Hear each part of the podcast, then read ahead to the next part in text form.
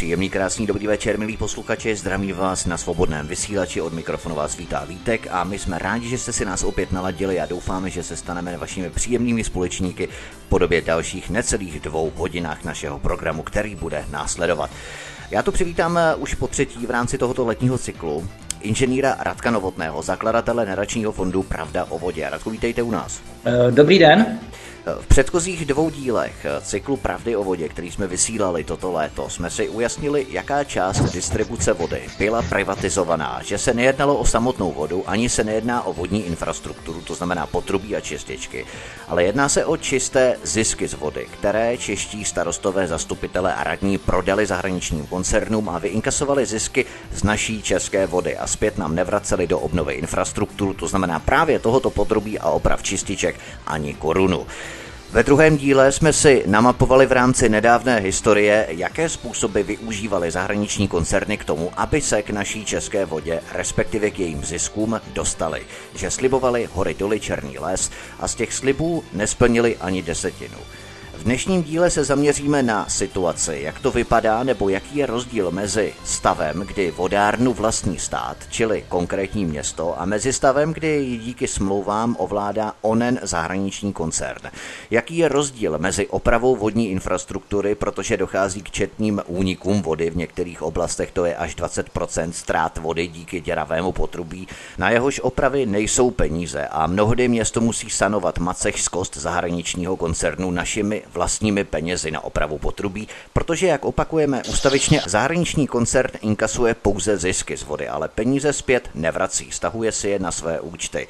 A podíváme se také na rozdíly mezi vodním a stočním. Kolik reálně stojí voda, když se podařilo městskou vodárnu ubránit, zůstala v rukou města, a naopak, když se jí ubránit nepodařilo a ovládá ji zahraniční koncern, protože ten rozdíl tady je a velmi kontrastní a markantní. Takže zůstaňte s námi na svobodném vysílání vysílači i dnešní díl vám přinese spoustu zajímavých informací a mnoho inspirativních námětů k přemýšlení nebo k aktivitě, že boj za vodu, za naší českou vodu skutečně má smysl.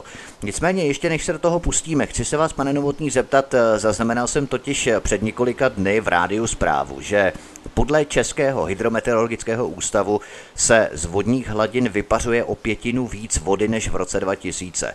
A právě v tomto boji s vysokým vypařováním vody by mohla začít pomáhat takzvaná umělá infiltrace vody, protože důležité je, aby se co nejvíce vody vsáklo do vod podzemních. Oni totiž eh, v tom rádiu řešili, že zpomalení odtoku vody z krajiny není možné řešit tak rychle a tak efektivně. Proto tím druhým způsobem je řízená umělá infiltrace vody třeba vodárna v Kárném u Prahy, funguje na tomto principu. Ta voda se z jezera odebírá, přečerpává se do zasakovacích pruhů, kde ta voda zasakuje do podzemí a o kus dál jsou potom jakési jímací objekty kde se ta voda čerpá. Eh, myslíte, že by to mohlo pomoci v nějakém plošnějším měřítku, protože k tomu musí být také vytvořené vhodné hydrogeologické podmínky přece jenom? Dívejte, určitá míra pomoci to samozřejmě je, ale pokud eh, se nad tím zamyslíte, tak eh, jestli je problém neřešitelný nebo rychle neřešitelný nějaká sanace krajiny, eh, která by měla řešit mokřady a, a uzadržení vody, tak samozřejmě tato problematika je neméně stejně složitá z hlediska rychlosti, tak neméně stejně nevýhodná z hlediska rychlosti. Tam, kde není něco vybudováno, tak eh, se to teprve musí budovat, vzhledem k tomu, že jsou to stavby pevně spojené se zemí, tak eh, normálně jdeme do legislativního procesu, který souvisí s nějakou stavbou, schvalování i jejím stálováním případě někdy dokonce v případě e, přírody i nějaká EIA a podobně. Takže e, ano, myšlenka a, a proces e, použitelný a užitečný, ale e, nenahrazuje nebo neřeší to ten problém, že na toto jsme měli být připraveni nebo na toto měli být prostě ten systém už dávno, dávno nějakou formou nastaven, aby toto už bylo budováno nebo schválováno, aby se dneska v tuto chvíli tohle dalo využít. Takže uh, prostě s tím začínat honíme v podstatě ne, něco, no, co nejde prostě, dohonit. Uh, je, je, to, je to postaveno, já mám furt pocit, že jak kdyby chytáme tygra za ocas a, a se divíme, že ten tygr tygr je někde jinde, než, než se snažíme ho chytnout. Jo? To, e, trošku mi to připadá, že to je nekoncepční že ten systém, který spravujeme, a, a je prostě řízen lidmi, kteří reagují teď na tento vývoj, ale vlastně, a přitom pozor, přitom dostávají informace o tom, jaký vývoj bude v budoucnosti.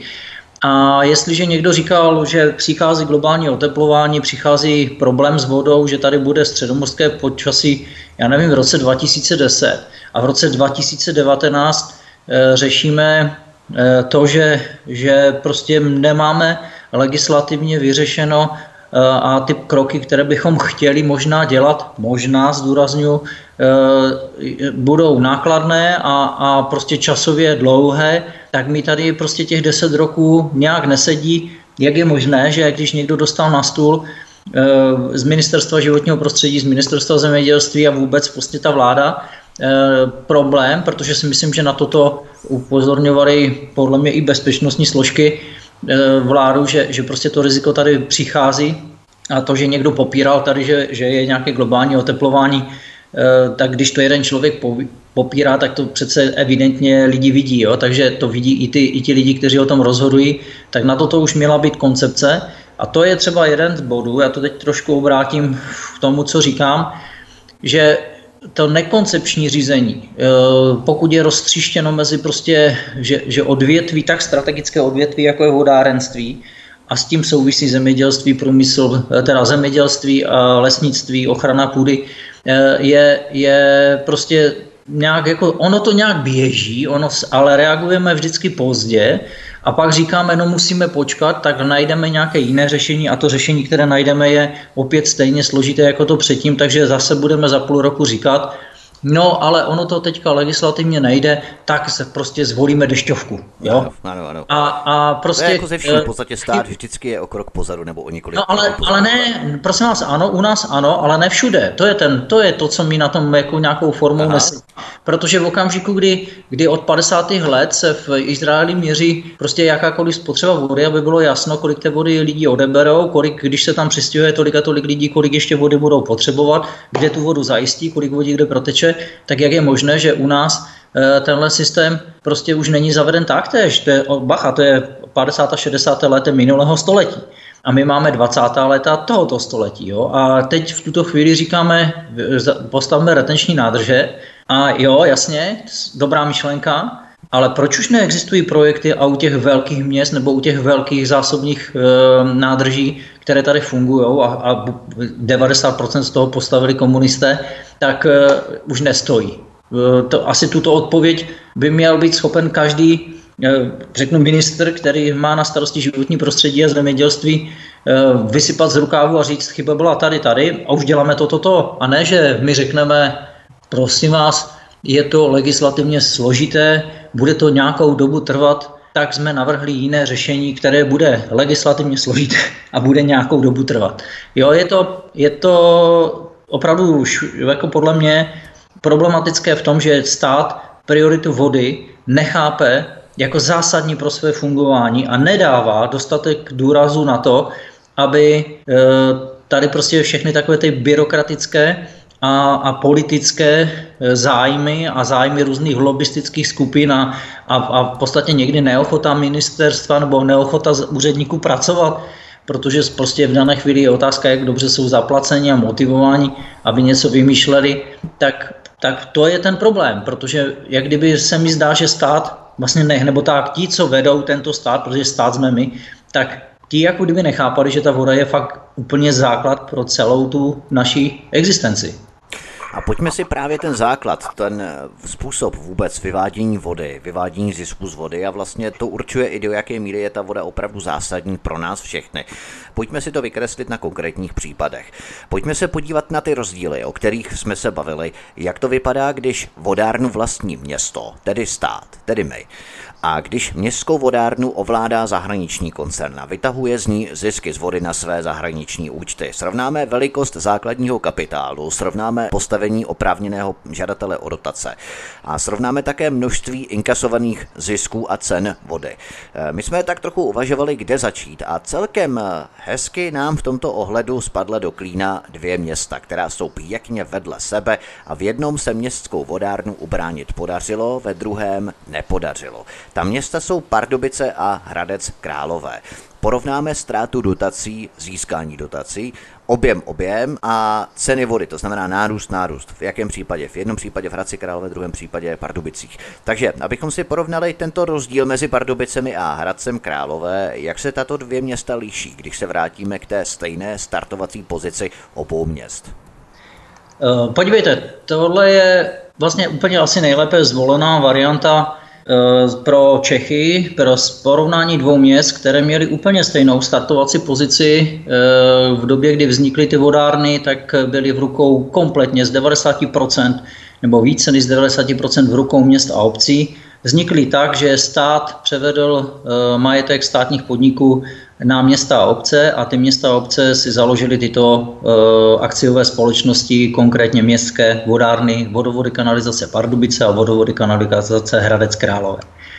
Eh, řízeny nebyly politiky, řízeny byly vodaři, kteří jsou v oboru vzdělaní, kteří mají zkušenost, manage, jsou, to, jsou to lidi, kteří jsou schopni manažovat celý ten proces Eh, zprávy, dodávky vody, čištění vody, odvodu vody a samozřejmě se učí e, procesy, které vznikly tím, že jsme vstoupili do Evropské unie, například žádat o dotace a reagovat na to, co Ministerstvo životního prostředí a Státní fond životního prostředí připravil pro to, aby jsme některé věci mohli financovat nejenom z vodného stočného, ale například z dotačních zdrojů Evropské unie. A tenhle ten proces, kdy ty vodárny byly stejné a stály vedle sebe a jeli a v podstatě si i pomáhali, protože to je to jsou dvě vodárny, které jsou součástí východu české vodárenské soustavy, která je propojená, což jako zase všichni budou říkat, komunisti všechno špatně, komunisti všichni špatně. Ne, tuhle tu vodohospodářskou, ten, tento vodohospodářský systém, který se vzájemně doplňuje, vytvořili vodaři za, za komunistů a myslím si, že eh, kdyby tady, tady byl někdo další jako vodař, tak řekne, že to bylo vymyšleno na tu dobu velmi dobře. A až do roku 2004 v podstatě to bylo tak, že eh, ta, ty vodovody a kanalizace byly plně v rukou měst a obcí a eh, jediný rozdíl, který tam byl zásadní, byl v tom, že až do roku 2004 Pardubice vždycky měly o něco dražší cenu vody. Eh, konkrétně v tomto případě to bylo 47 korun 50 eh, haléřů v Pardubicích a 45 korun za kubík metru, jo, za, za, za uh, metr krychlový, to znamená za tisíc litrů vody. V Hradci Králové to bylo 45 korun, to znamená rozdíl nějakých 2,50. Když to vezmeme, kolik to bylo v roce 2003, tak ten rozdíl tam byl 4 koruny necelé. Jo. To znamená, Eh, Pardubice měly dražší vodu než Hradci Králové, ale eh, ten rozdíl nebyl nijak markantní.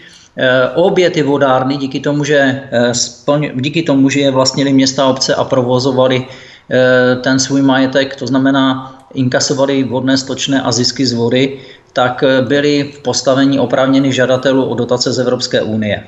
Tím pádem si mohli říct, když připravili projekt o 100 miliony, které nemuseli platit lidé v ceně vody, eh, které by eh, byly použity na obnovu a rozvoj infrastruktury tak, aby eh, lidem i přírodě tekla čistá voda. Ano, ano, ano. A to je startovací pozice, kdy vlastně ten Hradec Králové z hlediska dotací na tom byl stejně jako Pardubice, z hlediska ceny vody na tom byl o něco líp, protože měl, nebo lidé měli v Hradci Králové tu cenu vody o něco nižší. A co se týká uh, nějakých ekonomických uh, údajů, tak Hradec Králové byl uh, z hlediska nějakého základního kapitálu uh, o něco vyš, větší. Uh, z hlediska výkonu na tom byly podobně ty vodárny i z pohledu mzdových nákladů a, a počtu orgánů, členů orgánů, kteří to spravovali, to znamená zástupců měst a obcí, tak v Pardubicích bylo 16, uh, v Hradci Králové 15, Eh, s tím, že rozdíl tady byl eh, v podstatě v tom, že Hradci Králové ty odměny, ty, ty lidé, kteří tam seděli v tom vedení, měli tak jednou větší než v Pardubicích, ale, ale nebylo to nic zásadního, bylo to, bylo to podle mě v obou dvou případech, eh, řekl bych, na, na férové rovině. A e, velmi zajímavé taky je to, že e, ve vedení těch vodáren v tom představenstvu e, seděli v podstatě vždy lidé z ČSSD z ODS, plus nějací nějaké místní, zástupci nějakého místního združení a nějaký místního združení politického, myslím teďka, a pak jsem tam nějaký vodař. To znamená, aby ti lidé, když sedí a diskutovali o tom, jak prosadí nějaké zájmy měst a obcí, tam měli oponenturu eh, konkrétních eh, vodárenských odborníků, tak třeba eh, ředitel generální ředitel Vaku Hradec Králové byl Zdeněk Kouba, ten byl současně předseda představenstva toho Vaku a místo předseda byl technický ředitel toho Vaku Stanislav Máslo, taky vodař. Jo?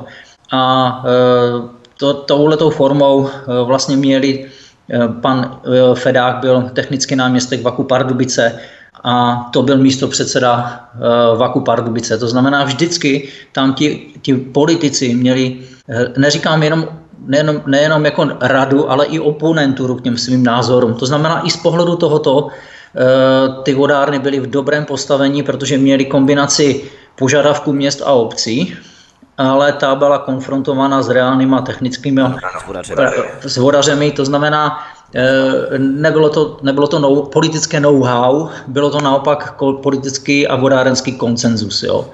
To Takže toto je... Personální záležitosti, to znamená kapitál, objem, objem, cena vody, to znamená cenu vody v Hradci Králové v Pardubicích, objem té vodárny, organizační strukturu a i eh, možnost potenciálních získání dotací v podstatě. To a máme ještě, tu startovní ještě, ještě bych k tomu dodal jednu drobnost no. a to je zisk, protože to je, to k tomu se potom dostaneme.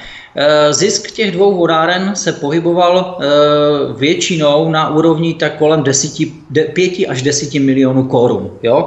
Eh, každý rok. Oni, oni záměrně, což najdete ve výročních zprávách, ty vodárny řekly, prioritou je obnova infrastruktury, rozvoj infrastruktury, ne zisky, které bychom vypláceli městům a obcím, místo toho, aby jsme jim je vypláceli, tak je investujeme do té infrastruktury. Ano, to znamená, právě proto ty vodárny že takhle rozhodlo to politicko-vodárenské eh, vedení, eh, že nebudou prostě dolovat zisky, tak proto byly nízké zisky a vlastně to ovlivňovalo i nízkou cenu vody, relativně nízkou cenu vody, ale hlavně pořád tam zůstával prostor, že v případě, kdyby ty vodárny potřebovaly zajistit větší zdroje peněz, tak prostě mohli těm lidem přímo sami zdražit tu vodu od lidí, kterým by logicky vysvětlili, chceme to na investice, chceme to na opravu tohohle toho, chceme to vyřešení sucha v dnešní době třeba, nebo řešení sucha, retenčních nádrží, o kterých jsme se teďka tady bavili, tak, tak prostě mohli těm lidem tu vodu sami zdražit, eh, kdy ti lidé by věděli, že ty peníze teda se od nich sice vyberou, ale půjdou na to, aby ta voda jim tekla, takže si myslím, že by rádi ty peníze dali a rozhodně nekončily žádné peníze v zahraničí. Jo. To znamená, startovací pozice srovnána velmi, velmi podobná e, s tím, že o něco hůř na tom z hlediska ceny vody byli lidé e, v Pardubicích, z hlediska jiných ukazatelů srovnatelné. Tak a teď co se stalo dále od roku 2004? No, od roku 2004 přišlo něco, co v podstatě selský rozum nebere. Protože vedení těch vodáren na základě podnětu těch největších akcionářů, to znamená největší akcionáři byly ty největší města, eh, já tady přesně nevím, jak to je z hlavy, ale myslím si, že eh, v Hradci Králové tam majoritní podíl eh, měl přímo město Hradec Králové někde kolem 50%, který měl částečně nějak omezen hlasovacími právy, ale hlavním, hlavní podíl prostě respektoval, nebo 58% už to tady, jsem tady našel, uh-huh. jo, 58% mělo jako hlavní město Hradec Králové v Pardubicích 47% město Pardubice. A tito, tito největší, ti, kteří měli být nejvíc zainteresováni, aby to zůstalo v jejich rukou, iniciovali to, že řekli těm, těm, tomu vedení té vodárny, ve kterém současně seděli i ti politici, že by měli vyhlásit poptávkové řízení na strategického investora pomlčka partnera. Eh, když se Není na tím zamyslíte... šizení, jak jsme brali v druhém díle? Eh, já jsem to, no eh, ano, tomu dojdem. Já v okamžiku, kdy ono, oni to i hezky zdůvodnili těm zastupitelům, po České republice probíhá vstup strategických investorů. My tady máme nějaké požadavky na úpravu ekologie, jo, výstavbu čističek, budeme potřebovat peníze. Bylo by dobré zjistit, jak, eh, jaké nabídky by nám dali. Není to nic závažného, je to prostě jenom zjišťování stavu. Uděláme poptávkové řízení na vstup strategického investora do, vodovo, do městských vodovodů a kanalizací. Prosím vás, proti tomu žádný zastupitel nemá logickou obranu. Ano. Teprve zjišťujeme vstup do vaku, on bude něco financovat, zjistíme stav a budeme rozhodovat dál.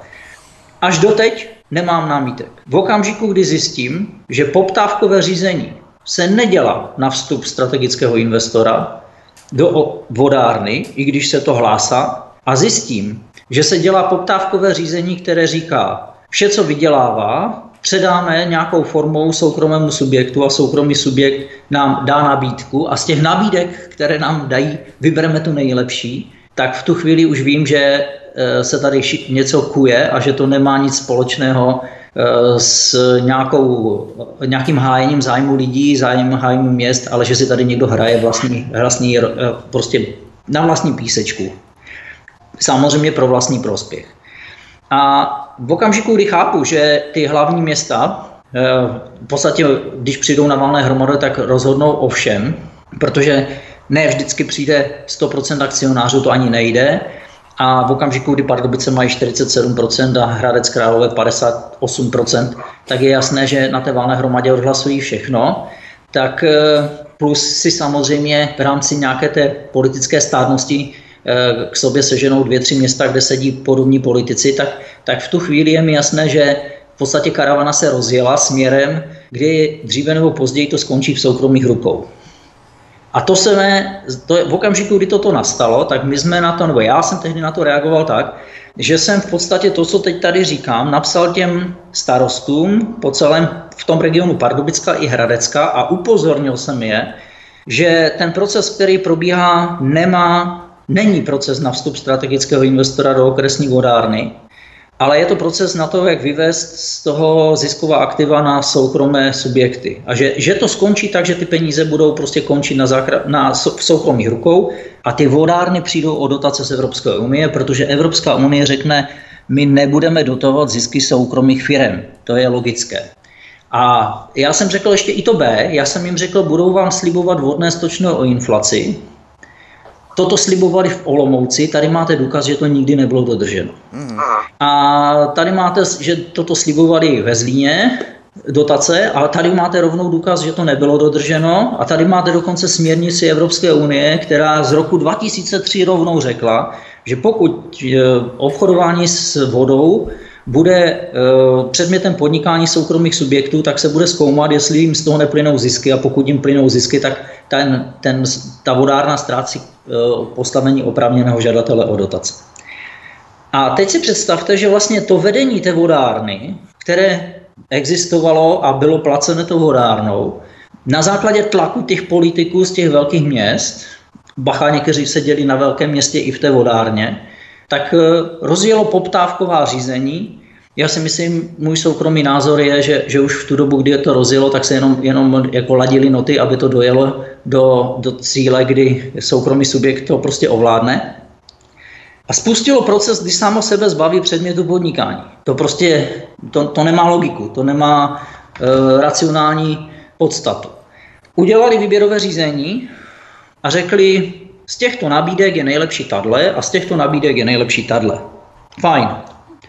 Ale jedna věc mi tam chybí. A to je řečeno, VAK funguje tak a tak a bude se cena vody vyvíjet takhle, zisky takle, Eh, můžeme si půjčit od bank za těchto podmínek a budeme fungovat takhle a srovnáme to s nabídkou toho soukromého subjektu a soukromý subjekt bude chtít zisky takové, bude chtít takové, dotace přijdeme o dotace a podobně, tak v tu chvíli, i když je to nejlepší nabídka z těch, které byly, tak pořád se nám vyplatí si tu vodu nechat ve vlastní správě.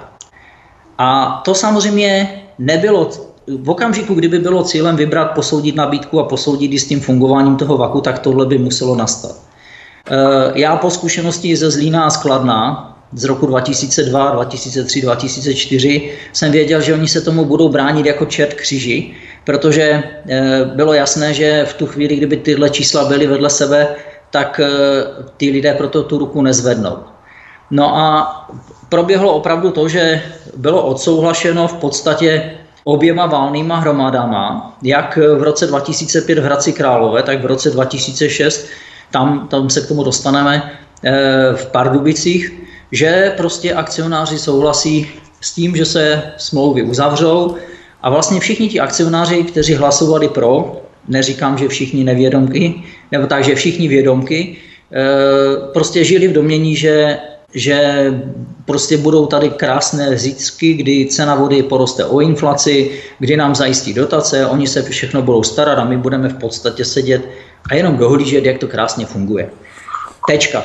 Jo, to znamená, tohle, prosím vás, soukromý subjekt přišel vydělat. Mhm. A už jsme to probírali v prvním díle i v druhém díle, tomuhle tomu může věřit opravdu jenom eh, někdo, kdo je absolutně neznalý té problematice, nebo naivní, nebo zmanipulovaný. Jo? Protože samozřejmě e, není možné počítat s tím, že když vám někdo něco nabízí, takže tam nepřichází na tom dělat svůj profit.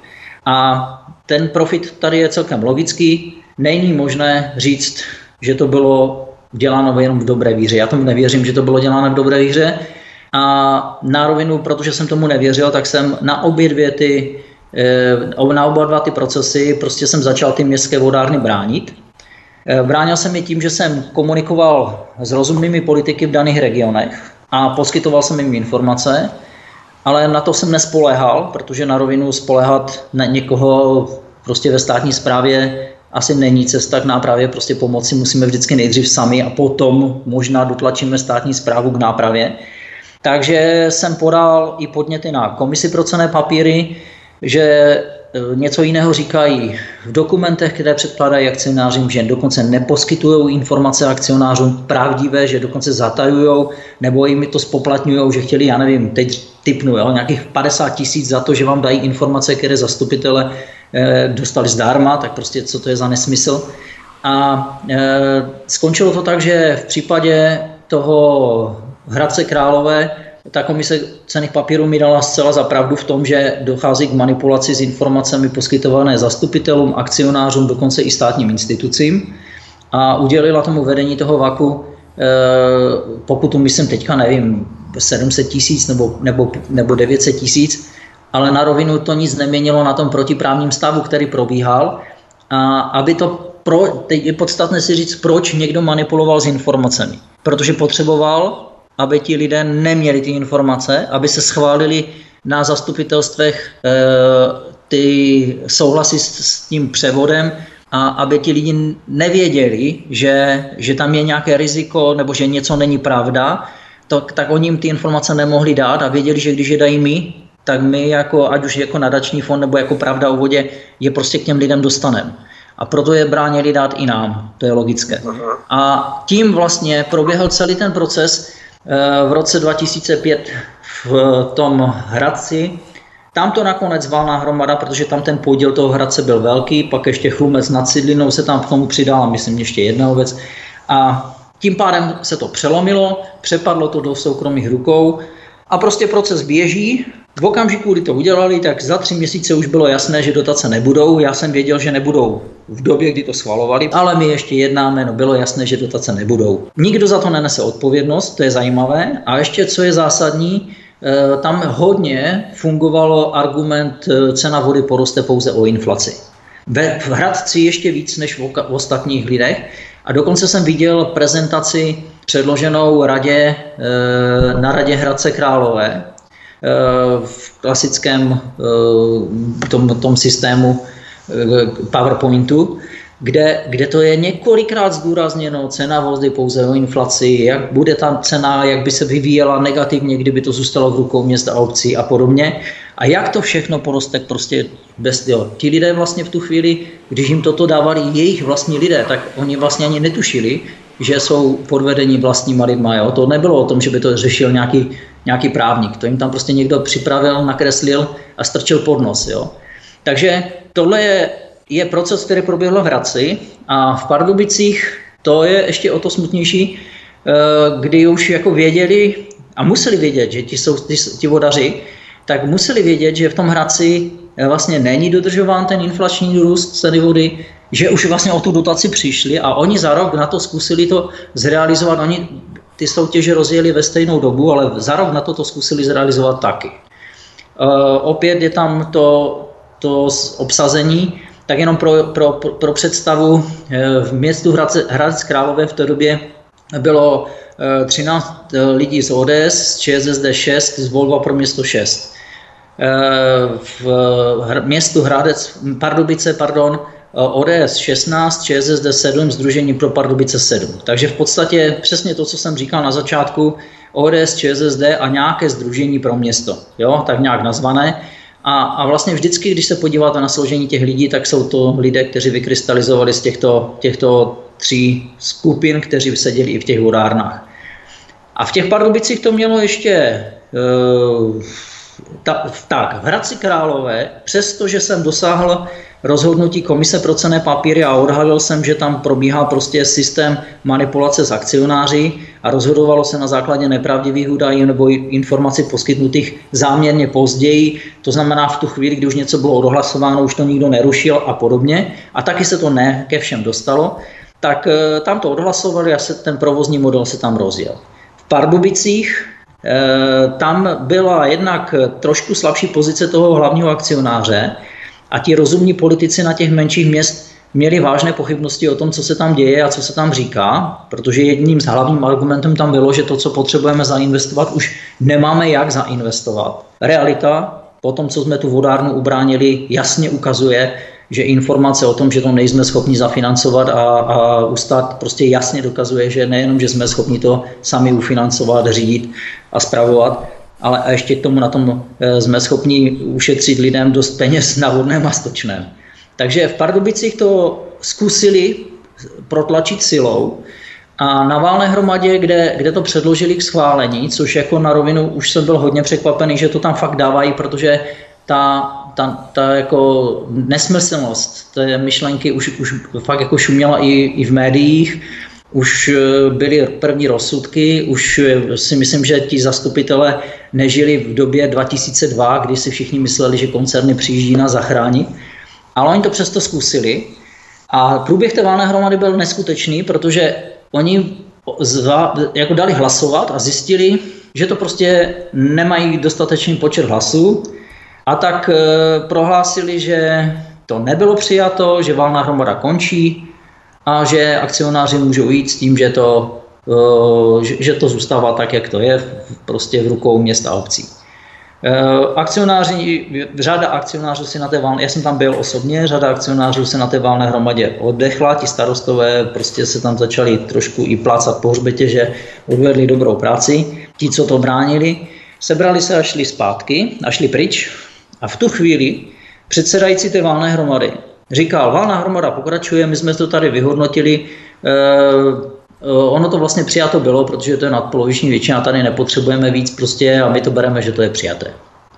E, já jsem tam seděl na té valné hromadě, opravdu jsem koukal, Samozřejmě jsem se koukal, já jsem tam seděl hlavně proto, že jsem si všiml, že kolem vedení té valné hromady, nebo těch, těch co provázeli tou valnou hromadou, tak se začali prostě hned po tom hlasování hýbat různí právníci a prostě to bylo nelogické, aby tam jak včelky běhali různí, jak kdyby špioni, kteří furt něco našeptávali a našeptávali. No a e, prostě najednou ten předsedající absolutně otočil, valnou hromadu znovu začal a prohlásil, že usnesení bylo přijato. Já jsem na to okamžitě podal žalobu, vyzval jsem města obce, aby podali žalobu taky, protože to je samozřejmě, jako, je, podle mě toto hraničí s podvodným jednáním, a, ale v každém případě to vede k neplatnosti eh, hlasování to, a přijetí toho usnesení. Ale velmi dobře jsem chápal, že kdybychom to nezažalovali, tak v tu chvíli oni by pořád měli v ruce argument, musíme jednat dál, protože válná hromada to schválila a my jsme povinni s řádnou péčí prostě dělat to, co válná hromada schválila a výhledově by to skončilo podobně jako ve Zlíně, oni by to nějakou formou zlomili dvě, tři města a pak by šli hlasovat znovu, protože by byli k tomu přece pověření.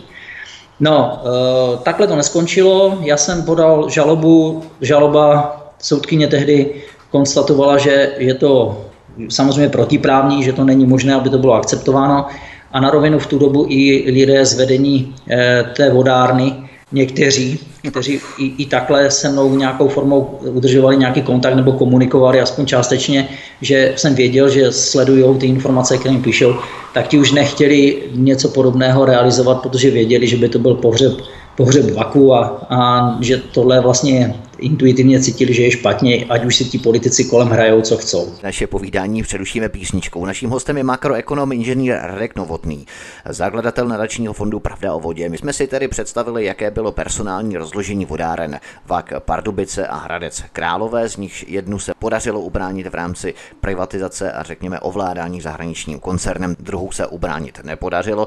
My jsme si také porovnali oprávnění postavení žadatele o dotaci, eh, což samozřejmě ztrácí tím, pokud se jedná o soukromý subjekt, který začíná podnikat s cílem generování zisku a pokud generuje zisky, pokud má zisky z eh, prodeje vody anebo s kšeftováním s vodou, tak samozřejmě ztrácí možnost žádosti o dotace. A my jsme si také představili objem i základní kapitál. No a po píšničce si povíme, jaký byl tedy stav potom. My jsme si totiž řekli, jaké byly startovací pozice, no a my si potom po píšničce uvedeme skutečnosti, jak to vypadá teď. Jak to vypadá, když jednu vodárnu vlastní stát, čili město, a jak to vypadá s druhou vodárnou, kterou vlastní onen zahraniční koncern. Od mikrofonu vás zdraví Vítek, hezký večer. Makroekonom inženýr Radek Novotný je hostem u nás na svobodném vysílači, zakladatel nadačního fondu Pravda o vodě. My si povídáme o Pardubicích a o Hradci Králové a rozebírali jsme stavy, kdy jednu vodárnu vlastní stát, čili město, jaké podmínky jsou u ní a jednu vodárnu se ubránit nepodařilo, přešla pod kontrolu zahraničního koncernu, v tomto případě Veolie. A my jsme si tedy narýsovali startovací pozice, že byly tak plus minus podobné, ty startovací pozice 45 korun, 47 korun za kubík vody. Teď si povíme, jak to vypadá teď, pane Novotný. Kdy se tedy ty nůžky jak si rozevírají, jednu vodárnu vlastní stát, druhou vodárnu vlastní Veolie. Jak to vypadá teď? Jaká je ta situace? No tak eh, pro občany situace je samozřejmě nevýhodnější v Hradci Králové, protože tam do toho vstoupil subjekt, který prostě přišel vydělat a on nemůže vydělat na ničem jiném než eh, na, na vodném a stočném. A v okamžiku, kdy eh, je tam režim nastaven tak, že eh, v podstatě 66% té provozní společnosti vlastní soukromý subjekt, tak prosadí téměř všechno, Eh, kromě některých věcí, které souvisí s nějakou blokační minoritou. Jo. Takže eh, a z druhé strany, eh, my jsme na začátku toho našeho povídání si vysvětlovali, že v tom vedení té vodárny seděli vodaři a politici a byla tam nějaká oponentura, byla to taková ta konstruktivní záležitost, kdy ti politici něco mohli chtít, ale v tu chvíli, kdy ti vodaři věděli, že to je nesmysl, tak to zastavili nebo, nebo zdůvodnili, vysvětlili, proč něco nejde nebo, ne, tak, nebo jde. E, mám e, je jasné, že v okamžiku, kdy ta vodárenská inteligence, eh, včetně těch lidí, kteří předtím seděli v té, v té městské vodárně, přešli do, do, soukromí, do té soukromé firmy a tu soukromou firmu ovládají koncerny nebo ovládá koncern, tak už jsou prostě povinováni plnit příkazy toho, kdo je platí a to je soukromý subjekt. A tím pádem i ty informace, které dostávají ti starostové, už, už nejsou prostě z první ruky, vždycky to je nějak zprostředkované a samozřejmě filtrované. To je, to je logické, prosím vás, takhle by se choval každý v okamžiku, kdy, kdy je někde nějaký, eh, nějaký eh, A, B, C, D, tak prostě řeknu A, B, C, protože on se na D neptal, jo, zjednodušeně řečeno. A co se týká ceny vody, tak eh, jsme si řekli, že na začátku toho stavu v roce 2004, kdy se spouštěla nějaká výběrová řízení, tak Pardubice měly cenu vody o 2,50 dražší než v Hradci Králové. V roce 2018 cena vody v Pardubicích byla oproti Hradci Králové levnější o 14 korun, 14,30 na metr krychlový. Eh, když eh, my máme zpracovaný přehled vodné stočného, nadační fond tohleto lidem poskytuje, vždycky u těch jednotlivých okresních vodáren prostě pod eh, pravdaovodě.cz lomeno vodárny najdete přehled největších vodáren České republiky a tam je mimo jiné cena vody, vývoj ceny vody. A můžete si tam podívat na srovnání Pardubic, Hradec, Náchod, Mara, Boleslav a podobně. No a zjistíte, že eh, v roce 2005, kdy se ještě schvalovaly ceny, eh, ceny vody v minulém roce, tak v roce 2005 ještě pořád ten Hradec byl levnější, ale od roku 2008 už poprvé byl dražší a už od té doby nikdy levnější nebyl. A ty nůžky se postupně stále více rozevíraly. Nejdřív to byly 4 koruny, pak 5 korun, pak 6 korun, pak 8 korun, 11, 13, 14 a podobně. Uh, ono to se samozřejmě uh, nezdá. Uh, v tu chvíli si řeknete 4 koruny, to se nic neděje, ale když si spočítáte 150 tisíc lidí, průměrnou spotřebu vody a, a tak dále, tak se dostanete na čísla, které se pohybují v řádech stovek milionů a to už je potom zásadní, protože ty stovky milionů, když už teda se od lidí vyberou, tak pokud by skončili v infrastruktuře, tak to má, tak to má samozřejmě nějako, nějaké opodstatnění obnovy a, a toho, že se něco řeší, aby lidem tekla čistá voda. Ale pokud to končí z velké části v soukromých rukou, tak e, ta logika tady neexistuje, tato, o které jsem před chvilkou mluvil. Pak už nastupuje to, že někdo prostě podniká, někdo mu to umožnil, no a lidi platí jako mourovatí. Jo? To znamená, eh, tím, že jsme podali tu žalobu a, a ubránili jsme ten vak Pardubice, tak jsme vlastně těm lidem v ceně vody oproti tomu eh, Hradci ušetřili nějakých 500 milionů korun za tu dobu, kdy to bylo zavedeno. Což eh, se nezdá v tu chvíli, když si to člověk najednou spočítá, tak zjistí, Eh, že ty Pardubice by měly tu cenu vody dokonce ještě dražší asi než, než v, těch, eh, v tom Hradci, protože už na tom začátku měli tu vodu dražší. To znamená, oni by neměli dneska 105 korun, oni by měli třeba 107 nebo 109 korun. Jo. A to lidé moc neví. Což je, je chyba, protože samozřejmě ty koncerny e, pořád běhají kolem těch zastupitelů a vykládají, jak je třeba ty, teďka ty vodárny sloučit a a ideální, kdyby to mělo jednoho vlastníka. A, a prostě tyhle ty myšlenky tady probíhají pořád s tím, že naštěstí si myslím, že nadační fond Pravda o vodě už je natolik informačně, eh, nebo tak, je natolik znám, že ty informace, které poskytuje ti zastupitele, jsou schopni si dohledat a hledají. Jo? To znamená, už to není jako v 90. letech nebo někde na začátku roku 2000, kde ti lidi informace neměli a když přišel někdo a začal prostě něco, něco velmi šikovným systémem prezentovat, tak eh, ti zastupitelé tomu dost často podlehli, vy jsme si to vysvětlovali. Takže první věc je cena vody, která je rozhodně, rozhodně eh, příjemnější pro lidi z pardubického regionu a to se tam investuje. A druhá věc, která je zásadní, a zase se bavíme o 100 milionech eh, rozdílu, a to jsou získané dotace z Evropské unie. Všude se slibovaly dotace, všude, jak v Hradci, tak v Pardubici, všude se říkalo, že to dotace neohrozí, jak jsme si vysvětlili v Hradci okamžiku, kdy to schválili, o dotace přišli, nebo o možnost získat a žádat o dotace přišli. V Pardubicích je získali, získali jednu dotaci, která byla podle mě někde ve výši kolem 300 milionů korun eh, na projekt, který byl postavený eh, na zpropojení Labe Loučná a pak měli ještě požádanou o druhou dotaci, která byla ve výši taky 300, přes 350 milionů, myslím, eh, která souvisela s projektem eh, nějaké rekonstrukce čistě odpadní vod Semtín, eh, kde nakonec díky tomu, že přišel nějaký ekonomický propad v roce 2008, měnily se, měnily se podmínky, toho projektu.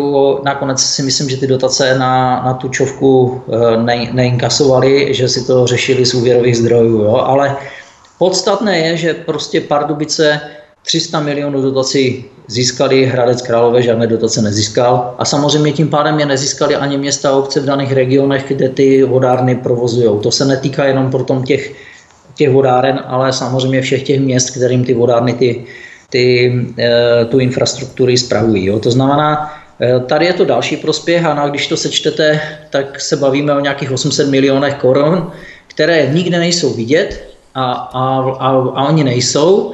No tak to je taky dopad, proč lidé v ceně vody platí nebo mají dražší cenu vody, protože samozřejmě tu infrastrukturu zaplatit musíme. No a je rozdíl, jestli je platíme dvakrát nebo třikrát. Jo? Jestli platíme i to, co jsme mohli zafinancovat z dotací a jestli platíme i to i obrovské zisky soukromých subjektů.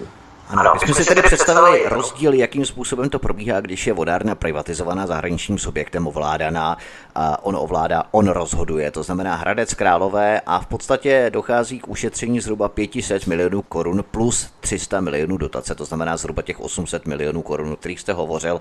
Ale ono se to nezdá, ale když máme cenu vody dražší o 10-15 korun, v tomto případě o 14 korun, který tvoří vlastně ten rozdíl mezi vodním a stočním v Pardubicích a v Hradci Králové, za kubík, jaká je spotřeba pro jednu průměrnou českou domácnost? Myslím průměrnou co do spotřeby vody, odejme tomu čtyřech členech, jaký je rozdíl v konečné ceně a jaký je rozdíl v inkasovaných ziscích vodárny z celého kraje při takovém rozdílu těch 14 korun, kdybychom aspoň měli načrtnout ty hrubé rozdíly, pokud je něco no, takového. Dívejte, tak eh, obecně se má za to, že průměrná spotřeba vody v České republice na osobu a den je 80, kolem 85, 80 až 100 litrů počítejme, aby, aby jsme se dostali. Když se budeme držet nějakých 100 litrů osoba den, tak eh, z toho se dá poměrně snadno vypočítat, eh, kolik peněz eh, zase tím letím rozdílem, o který jste teďka mluvil, vlastně vybere od lidí víc. Tam si musíte uvědomit ještě jednu věc,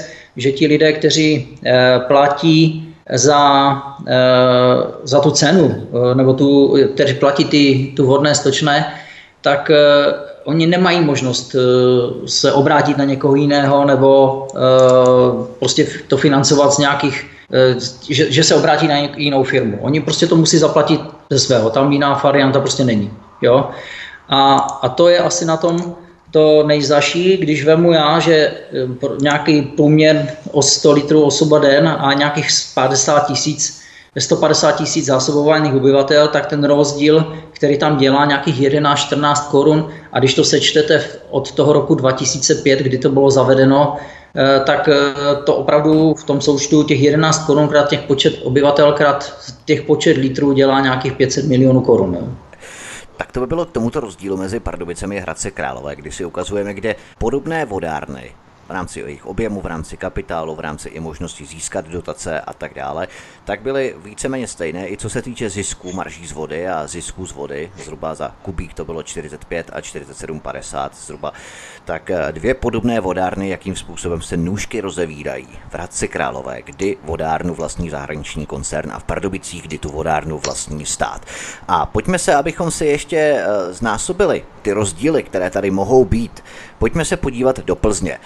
Plzeň, která je do určité míry specifická, není to tak úplně stejná situace, jako byla v Pardubicích a v Hradci Králové, protože v Plzni také sice došlo k privatizaci vodárny, protože politici v roce 1996, zhruba tam to, se to odehrálo ještě daleko dříve, řekli, že nebudou navyšovat základní kapitál vodárny Plzeň, nechtěli vložit ani pouhých 5 milionů, aby město získalo 100% ve vodárně.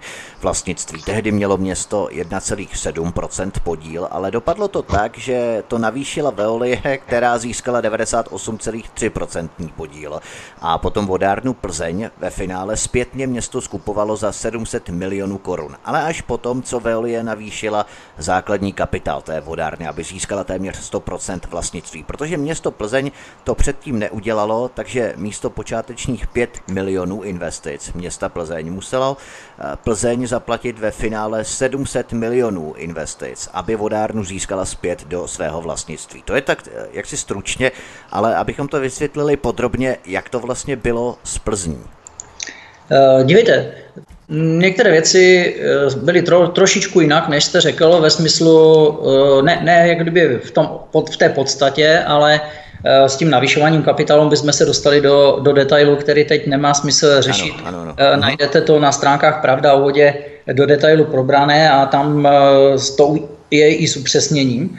Podstatné je, že tam postupně docházelo k navyšování základního kapitálu v soukromé firmě, kterou mohli ve stejné chvíli, e, ta nabídka byla i podle mě předložena městu Plzeň, e, aby navýšili základní kapitál a minimálně mohli mít v té společnosti majoritu s nějakými opravdu drobnými penězmi z hlediska rozpočtu města Plzeň jednoznačně mohli mít tu vodárnu ve svých rukou a nemuseli nic řešit. Eh, to, že to nenavýšili, útah strategické suroviny, eh, v tu dobu jsme v době 1996, to znamená všude vládla ODS, Takže, takže e, systém, který oni vždycky říkají, e, stát nic neumí, města to neumí, prostě ať to má soukromý subjekt, je to to nejlepší, co může být. Já říkám na tohle, já reaguji vždycky tak, že říkám, prosím vás, když ten stát to neumí a když ti politici to neumí, tak na co máme stát a na co máme ty politiky? Na co je platíme, jako? Hmm. A z druhé strany... Včetně politiků ODS. to je jedno, jestli jo, to platí pro všechny v tu chvíli. Těch, kdo to říkají, těch, těch kdo to, to, to říkají.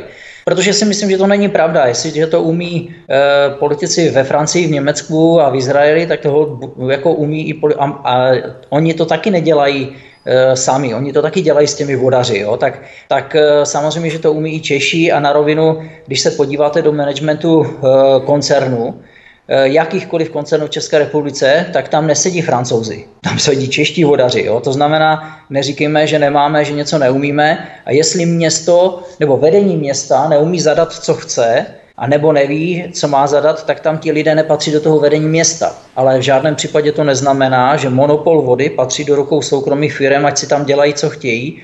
A pokud už přijmu tu myšlenku, že jsou neschopní něco vést, tak dovedete si představit, jak funguje kontrola těch koncernů neschopnými politiky? Asi, asi dovedete v tom případě, že? Takže já tvrdím, že nejsou neschopní. Já říkám, že někteří politici jsou všeho schopní. To je ten problém České republiky. Jo? Ale teď to vrátím zpátky k té Plzni. Jo? To znamená, Plzeň, eh, to, že uzavřeli ty smlouvu, by ještě nebylo takový problém. Dobře, koncern ovládl městskou vodárnu, tam eh, se potom na základě jednání u soudu prokázalo, že, že se tam kšeftovalo e, s nějakými penězmi pro, pro politické strany a podobně, ale což je, což je zoufalé, ale z druhé strany ještě pořád by to nebylo zoufalé z pohledu fungování města Plzeň, protože oni, když uzavírali tu smlouvu s tím koncernem o provozování, tak e, ona byla uzavřena, e, tuším, na 10 let nebo to a prostě ti politici, přestože už věděli, že je problém, tak bezdůvodně, což neznamená, že to bylo bezdůvodně, museli být k tomu nějakou formou na motivování, začali tu smlouvu vždycky prodlužovat, prodlužovat a pak ji prodloužili, takže ji prodloužili až za rok 2028 s tím koncernem a tím vlastně znemožnili tomu městu čerpání dotace, protože Evropská unie řekla, když to máte bez výběrového řízení a máte to takhle, tak my vám ty dotace prostě k tomu nedáme. Pokud chcete dotace, musíte převzít tu městskou vodárnu. A skončilo to tak, že nakonec to, ta Plzeň tu vodárnu teda koupila a Veolie vydělala po druhé, protože v Plzni Veolie vydělala, pokud se nepletu, jenom na tom provozu toho městského majetku, který si ten, ten městský vák mohl provozovat sám, nějakých 900 milionů za celou tu dobu od roku 96. A pak vydělala dalších 700 milionů na prodej části prodej provoz, té provozní vodárny. Jo. To znamená, je to hezky dobrý biznis pro soukromé firmy a neříkejte mi, že ti politici, kteří tohleto jako odsouhlasili, tak eh, jako toto dělali eh, s tím, že vůbec netušili, co se děje. Tak jako pokud netušili, tak prostě si myslím, že je hodně dobře, aby jsme se o tom bavili, protože v tu chvíli je, by měl přijít asi nějaký zákon, kdo může dělat politika, protože když no. máme zákony, kdo může dělat zdravotní sestru, tak musí splňovat nějaké kritéria, psychologické testy a tak dále. A u nás je to tak, že politika v podstatě může dělat dokoliv a za nic nenese odpovědnost, což je absurdní, jo? protože v okamžiku, kdy tady se bavíme o, o tom, že někdo za 5 milionů mohl ovládat vodárnu, která generovala 900 milionů zisku, tak eh, je s podívem, že to nikdo neviděl, protože tam už to běželo nějakou dobu.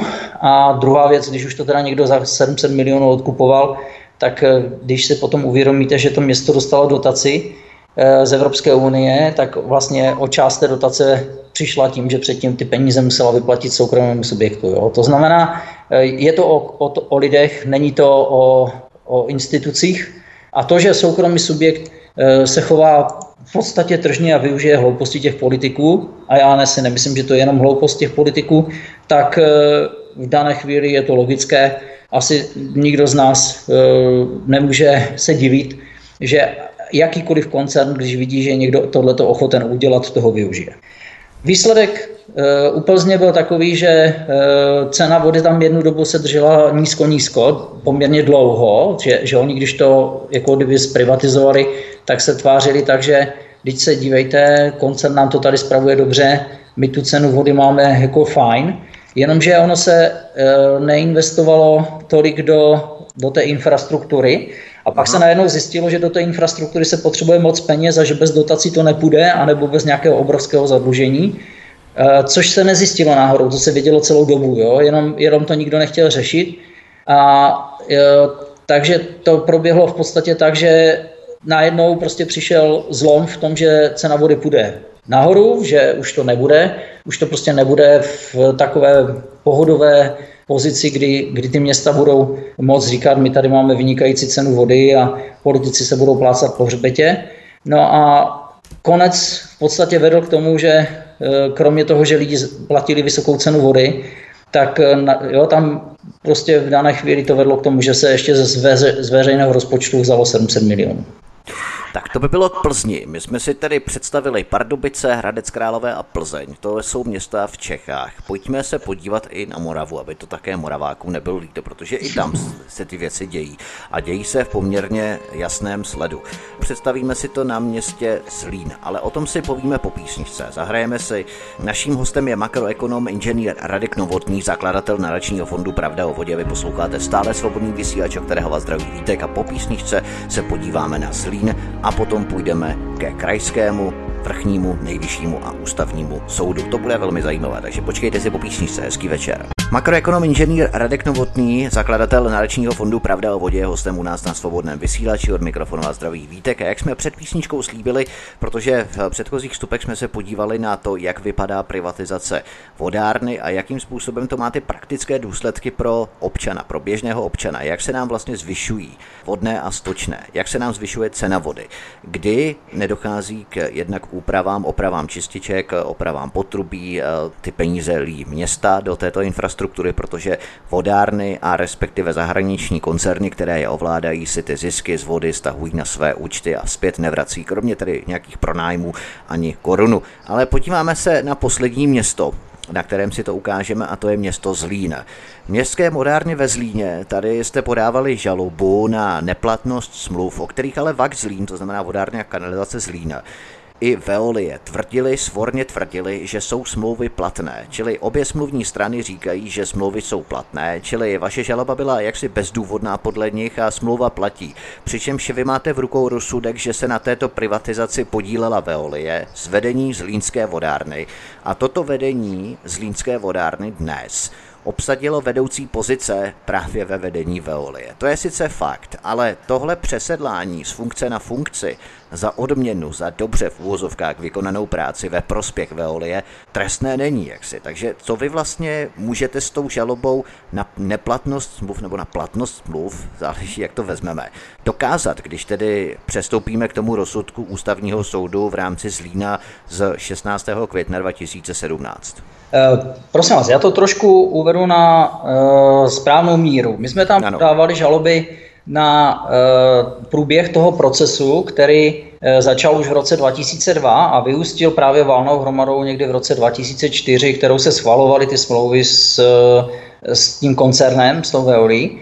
A my jsme podali žaloby už v roce 2002, kdy jsme zjistili, že ta karavana se rozjela a že jsme brali jsme, že je logické, že ten soud na základě důkazů to velmi rychle rozhodne, protože tam je veřejný zájem a bylo evidentní, že dochází k tomu, že se nerespektují stanovy společnosti, že se obchází zákony České republiky, že prostě soukromý subjekt ovládl vodárnu, městskou vodárnu bez toho, že by to mohl.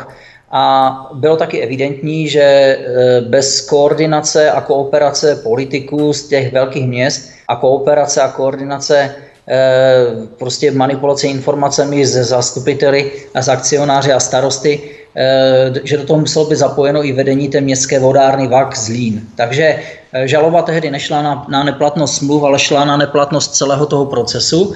Bohužel justice, tak jak u nás v České republice funguje, tak nejenom, že si nemůžeme říct, že jdeme pro spravedlnost, ale jdeme pro rozsudek, ale my jsme v podstatě 13-15 let nešli ani pro ten rozsudek. Jo? My jsme pořád běhali v nějakém jak myši v, v kleci a, a od jednoho k soudu druhému jeden soudce v jeden den řekl, máte, no, pane Novotný, máte absolutně pravdu, je to prostě jako nemravné, protiprávní, a pak za, oni podali, pak napsal špat, nějakou chybu někde, oni podali odvolání a ten týž soudce to, to prostě úplně otočil, popřel sám sebe a nikomu to nepřipadalo divné, ani když to udělal po druhé. A, a když to udělal po třetí, tak to já už jako jsem toho měl dost, podal jsem stížnost na soudce, napsal jsem na Evropskou unii, Evropskou unii jsem doložil, že tady prostě česká justice nefunguje. Napsal jsem stížnost na vedení toho soudu, na toho soudce a i na vrchní soud a požádal jsem, aby, aby to tomu soudci už nikdy nevraceli, protože tam nemá co dělat, protože ten člověk vlastně likviduje, jestli on soudí stejným stylem i další věci, tak ten člověk prostě podle mě likviduje životy lidí, jo. Protože v okamžiku, kdy je schopen prostě popřít to, co předtím zdůvodnil, že, že je tak a najednou, jak kdyby to neexistovalo a tvrdí něco jiného, tak, tak prostě takový lidé nemůžou, ne, by neměli dělat soudce jo, a, a nemají na tom místě co dělat. No a co je podstatné, eh, ten vrchní soud to vzal tomu soudci, přiřadil, dostal to nějaký jiný soudce a jeho práce už byla profesionální, prostě udělal časovou řadu eh, důkazů a v té kontinuitě těch, těch důkazů a té časové řady prostě potvrdil to, co jsem říkal, že to je komplot organizované skupiny, eh, do které jsou zapojeni politici vedení města, vedení vodáre na nějací nájezdníci, kteří pracují buď pro soukromé subjekty nebo přímo pro koncern a prohlásil to za neplatné. Už v roce 2010, jo, to usnesení těch válných hromad. Od roku a 2002. To byl krajský soud v podstatě. To byl krajský soud, který šel a. od roku 2002. Každou válnou hromadu, která v tu dobu probíhala, prostě řekl, že celý ten proces je organizovaný, nic není náhodné, všechno je e, napředem naplánované, každý krok právnické, fyzické osoby, tak jak si je naplánován, prostě jasně dávají najevo, že to je prostě organizovaná skupina a komplot a že to nemá jenom rozsah do do obchodního práva, který on je schopen, ale že si myslí, že to má i přesah do, do, dalšího, do dalších zákonů. Následovalo rozhodování, pozor, oni podali ústavní stížnost na tohoto soudce, že tam je neoprávněně a podobně, s tím, že s tou ústavní stížnosti neuspěli. A pak přišel rozsudek pravomocný vrchního soudu, který nám dával za pravdu a dával za pravdu tomu soudci. A v tu chvíli podle mě nastala v podstatě, v podstatě už jako pro mě lidsky jako největší kolaborace všech těch lidí do té doby, která ještě předtím se mohl brát, že neexistovaly rozsudky, že mohli žít v domění, že něco je jinak. Ne, já tomu nevěřím, ale že mohli žít v domění, že něco jinak.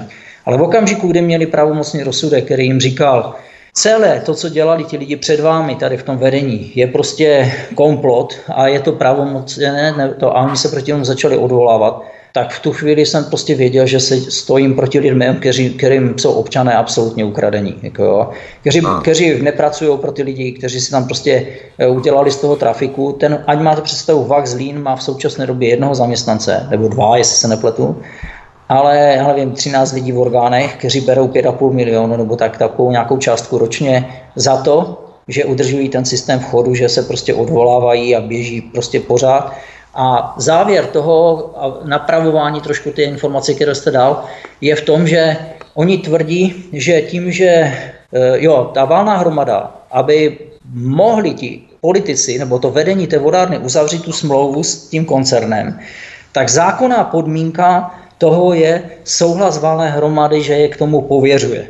A my jsme řekli, my jsme přes ty soudy dokázali, že prostě ten souhlas byl vydán protiprávně, to znamená nikdy vydán nebyl, to znamená, není splněna zákonná podmínka k tomu, aby vedení představenstva uzavřelo tu smlouvu. Já si myslím, že tady máme trestní odpovědnost, protože tam je prokázaný úmysl a tak dále. Policie tvrdí, že se nic neděje, ona jde dokonce proti rozsudkům, což jako absolutně nechápu. Hlavně, když to je fakt, tady se nebavíme o tom, že někdo ukrade někomu slepice, tady se bavíme o zásobování lidí pro 130 tisíc obyvatel. Jo a nemožnost čerpání 100 milionových dotací do, do regionu. Takže, takže veřejný zájem a zájem o společnosti, zájem měst, zájem státu tady je obrovský. Samozřejmě zájem lidí o to větší. Jo. Ale v tu chvíli, kdy máme rozhodnutí pravomocné, které říká, že to je že to nikdy nebylo dáno, ten souhlas, tak to vedení té vodárny, když už se nemohlo odvolávat proti tomu, že to byl komplot, a už to bylo, už to bylo pravomocně rozhodnuto, že to komplot byl, tak podalo žalobu na určení, že ta smlouva s tou Veorí je platná. Stejnou žalobu, že ta smlouva je platná, podala logicky Veorie, která chce si zachovat svůj biznis a na roviny eh, on, ona nenese žádné riziko, že? To, ona nese maximálně riziko, že čím déle to potrvá, tak tak tím déle se oddaluje případně nějaká náhrada nějaké neoprávněné oblacení, takže pro ní to riziko není, pro ní je to naopak prospěšné, protože nejvíc se čerpalo od roku 2008 do roku 2013, než byly ty rozsudky. Jo.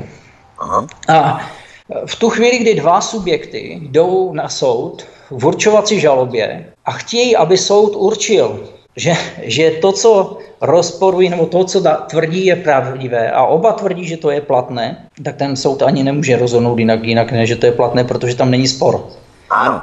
Takže, takže to je velmi chytře vymyšlená právní jako fikce, ale jasně to tady dokazuje. U Veolie to chápu. Jo, u Veolie prostě to je čistě biznis. Ona, ona prostě si řeší to, že jí v každý rok přistanou 10 tisíce, 10 miliony na, na jejím účtě plus ovládá nějakou dobu déle, déle, déle monopol vody a samozřejmě má moc a postavení. Tam je to prostě čistě biznis, rozumím. Ale že to vedení té vodárny, které tam je dosazené tím hlavním městem, tak jak to bylo v těch Pardubicích a v tom Hradci, tak tady je to obdobně. Tady majoritní pozici eh, nebo dominantní pozici má město Zlín, které mimo jiné bylo vlastně označeno za největšího jako zloducha z hlediska těch měst v, tom, v, tom, eh, v té skupině těch měst, které se toho účastnili tak eh, oni se tam dosadili lidi, kteří prostě dělají teďka úplně nepokrytě to tež, co ti lidi, kteří předtím manipulovali, tak oni teďka to se snaží. Aby se to promlčelo, oni nepodali žaloby, tam je, oni říkají, že dokonce zaplatili, teď nevím, jestli 5 milionů za právníky za celou tu dobu, eh, kdy, kdy se bránili tomu, aby nastaly ty pravomocné rozsudky. To znamená, to je, že kdyby, pardon, 50 milionů, jo, 50 milionů za různé právní poradenství. To znamená, oni prodali provozní část podniku za 80 milionů a 50 milionů z toho prohujdali za to, aby zabránili tomu, že pravomocně bude odhaleno, že oni, že, že oni se tam prostě paktují a že, že z té vodárny dělají kurníčky na dříví. To je neskutečné a nikomu to nepřipadá divné, nikomu to nevadí, Prostě vyměnila se tam politická garnitura, byla tam ODS, ČSSD, KDU, pak přišlo pak přišlo eh, nějaký Zlín 21, eh, zase nějaké místní združení TOP 09 a, a STAN, pak STAN a ANO, teďka, teď je ANO a já nevím KDU, jo? Takže, takže na rovinu vidíte, že na té komunální úrovni těm lidem je to v podstatě, a jim to asi není jedno, protože je to trochu ohrožuje a samozřejmě jim znepřijujeme život, protože na tu pravdu když ji odhalíte těm lidem, tak ztrácí absolutně důvěryhodnost, ale, ale oni to nechcou řešit. To je na tomto zásadní. A když to převednu teďka do čísel, ať se nebavíme jenom o právních věcech, ale ať se bavíme o tom, jak na to lidé v podstatě doplácí, tak, tak jak jsme měli srovnání eh, Hradec Králové a Pardubice, tak podobné srovnání jde udělat eh, samozřejmě i tady. A když si vezmete 20 e, km vedle toho je Vak Přerov, který se nám podařilo ubránit, tak tam v roce 2018 cena vody byla 74 korun 50 a v to samé ve stejné době ve Zlíně 85-70. To znamená, opět je tam jo, rozdíl nějakých 11 korun. A když to vezmete dozadu, tak ve Zlínském regionu jsou čtyři vodárny, tři městské Kroměříž, Uherské hradiště v Setín a jedna, která je v rukou koncernu s jeho s fantastickým know-how, který říká, že sliboval, taky na začátku se slibovalo vodné stočny pouze o inflaci, tak Vach Zlín má od roku 2008 každý rok nejdražší cenu vodného stočného ze všech těch vodáren. Na začátku toho procesu byl, myslím, dokonce třetí v pořadí z hlediska vyšší cen. A jako jediný nečerpá dotace z Evropské unie. A nikomu z politiků, nikomu z politiků tohle nevadí. Nikdo s tím nic nedělá, nikdo nám nepomohl nikdy s žádnou žalobou, s jejich financování, ty koncerny samozřejmě, nebo ty, te, my, pozor, my jsme nikdy ne, nepodávali žalobu na koncern, protože tam není žádná aktivní legitimace k tomu. My jsme vždycky podávali žalobu na, na ubránění té vodárny, jo? ale nikdo z těch politických stran nám neřekl, pánové, děláte něco, co tady měli dělat před váma, my jsme tu noví a my vám, my vám prostě teď s tím aspoň trochu pomůžeme, ať už financema, tak i tím, že to zviditelníme, tak i že budeme se ptát, že budeme trvat. Nikdo nikdy. A, a bavíme se fakt napříč politickým spektrem, které jsem tady vyjmenoval. Naopak, my jsme se obrátili v době, kdy přišly ty konečné rozsudky, ty pravomocné, ty první z roku 2016, tak jsme to poslali v tu dobu tam vládl primátor Adámek, tak jsme se obrátili na, na celé vedení stanu a požádali jsme je, aby se seznámili s rozsudkem, aby se seznámili s důkazy, které máme na webu a aby nám pomohli, aby si udělali pořádek ve vlastní straně, protože oni mají v programu relativně rozumnou věc, vrácení vody do, do zprávy měst a obcí a voda by neměla být předmětem kšeftování. A, a prostě reakce byla nějaká, dostal jsem tři, já nevím, šest řádků to mělo, na kterých bylo napsáno, že věří tomu, že pan Adámek dělá e, to nejlepší, co umí. A já říkám, to nejlepší, co umí, znamená 500 milionů na účtech koncernu. Takže jestli věříte tomu, že to je to nejlepší, co umí a nic s tím nehodláte dělat, tak je to špatně prostě pro tu republiku. A pokud nejste schopni si udělat pořádek ve vlastní straně, tak nemáte co dělat u veřejných zdrojů.